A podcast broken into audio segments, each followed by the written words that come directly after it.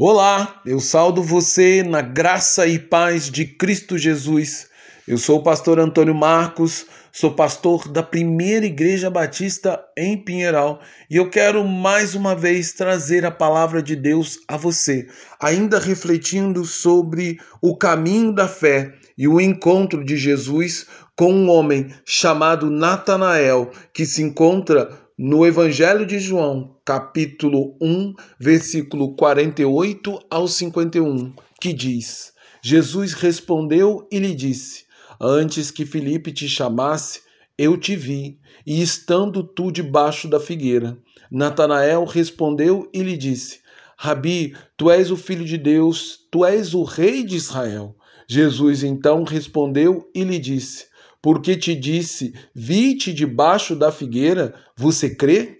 Coisas maiores do que esta verás. E lhe disse: na verdade, vós vos digo que de agora em diante verás o céu aberto e os anjos do Senhor descendo e subindo sobre o Filho do Homem. O caminho da fé, sem sombra de dúvidas, envolve o chamado do Senhor Jesus para homens e mulheres pecadoras, cuja única resposta correta e coerente a dizer é sim ao convite de Jesus, porque o caminho da fé é o caminho da salvação, porque o caminho da fé é o caminho da reconciliação, do perdão e o caminho onde nós podemos desfrutar do amor de Deus.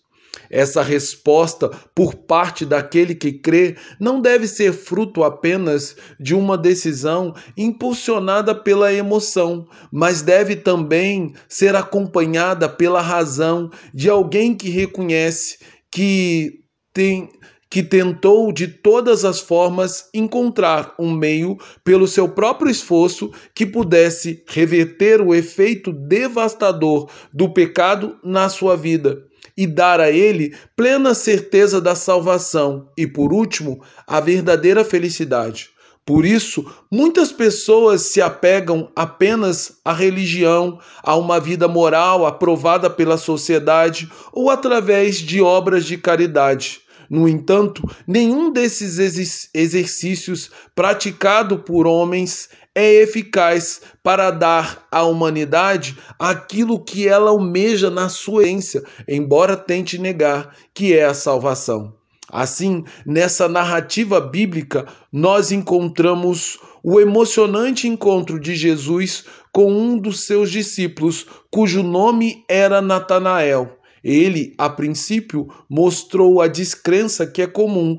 a todos os homens e mulheres, duvidando que da pequena cidade de Nazaré pudesse vir alguma coisa boa, como se alguma coisa que o homem produz pudesse ser boa de fato na sua essência. Porém, a incredulidade de Natanael seria completamente aniquilada diante da presença gloriosa do Senhor Jesus, que é o Filho de Deus enviado ao mundo para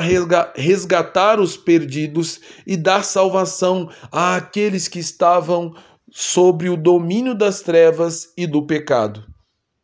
Jesus, perante a incredulidade de Natanael, não teceu nenhum tipo de julgamento ou condenação, mas apenas revelou o seu poder divino, dizendo a Natanael que o vira antes, quando ainda estava debaixo da figueira. Assim como Jesus afirmou ter pleno conhecimento do passado, também demonstrou ter pleno conhecimento do futuro, dizendo que Natanael estava bem diante dos seus olhos quando manifestasse sua fé e total confiança em Jesus, tornando-se seu discípulo, e seria um legítimo israelita em quem não existiria nenhum tipo de fingimento, senão a mais pura fé de quem foi alcançado pela graça salvadora de Jesus e remido de seus pecados. Natanael, impactado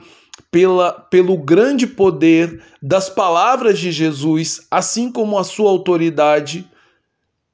e conhecimento sobre todas as coisas, confessou imediatamente pelo menos três realidades acerca de Jesus. Em primeiro lugar, Natanael confessou que Jesus sendo o mestre da parte de Deus. Em segundo lugar, Natanael confessou Jesus como sendo o derradeiro Filho de Deus. E por último, Natanael confessou Jesus como sendo o verdadeiro Rei de Israel, o qual o povo de Deus esteve esperando por tanto tempo. Assim, podemos aprender que o caminho da fé consiste também no ato de enxergar aquilo que Jesus é e que nos nossos pecados não conseguimos enxergar, mas agora, diante do próprio Cristo e pelo poder que no Espírito que nele habita, nós podemos enxergar. O verdadeiro caminho da fé também é marcado pela surpresa e o espanto daqueles que aceitaram o maravilhoso chamado de Jesus para se tornarem seus discípulos, pois nesse caminho veriam mais do que algumas profecias acerca do futuro e revelações do passado, mas este seria dado o grande privilégio de ver coisas como seus próprios olhos, como a porta do céu se abertas e os anjos de Deus descendo e subindo sobre o Filho do Homem, mostrando que o caminho da fé é o único e verdadeiro caminho que leva o pecador tanto para a salvação, como também para a salvação e comunhão com Deus, e assim lhe torna apto para entrar no céu. Por isso, o caminho da fé é um chamado de Deus para viver o céu na terra e levar o céu para aqueles que ainda estão perecendo nas trevas. Por isso, eu convido você em minha oração para que possamos responder de forma positiva ao chamado de Jesus, confessando Ele como o Senhor e Salvador de nossa vida. Oro também para que também possamos levar outras pessoas a Jesus, porque isso é caminho da fé. O caminho da fé não é um caminho de egoísmo, mas é um caminho de compartilhar. Compartilhar o amor de Deus, compartilhar a salvação em Jesus e compartilhar a nossa fé, que é nossa plena confiança no poder de Deus e naquilo que Ele operou em nós. Agora que o amor de Deus Pai, que a graça redentora de Cristo Jesus e que o consolo do Espírito repousem em nós, para que o amor de Deus e a graça de Cristo seja multiplicada em nossas vidas e para que finalmente nós possamos ver o céu se abrir e anjos de Deus agindo em nossa vida e através de nossa vida, por amor de Jesus Cristo. Amém.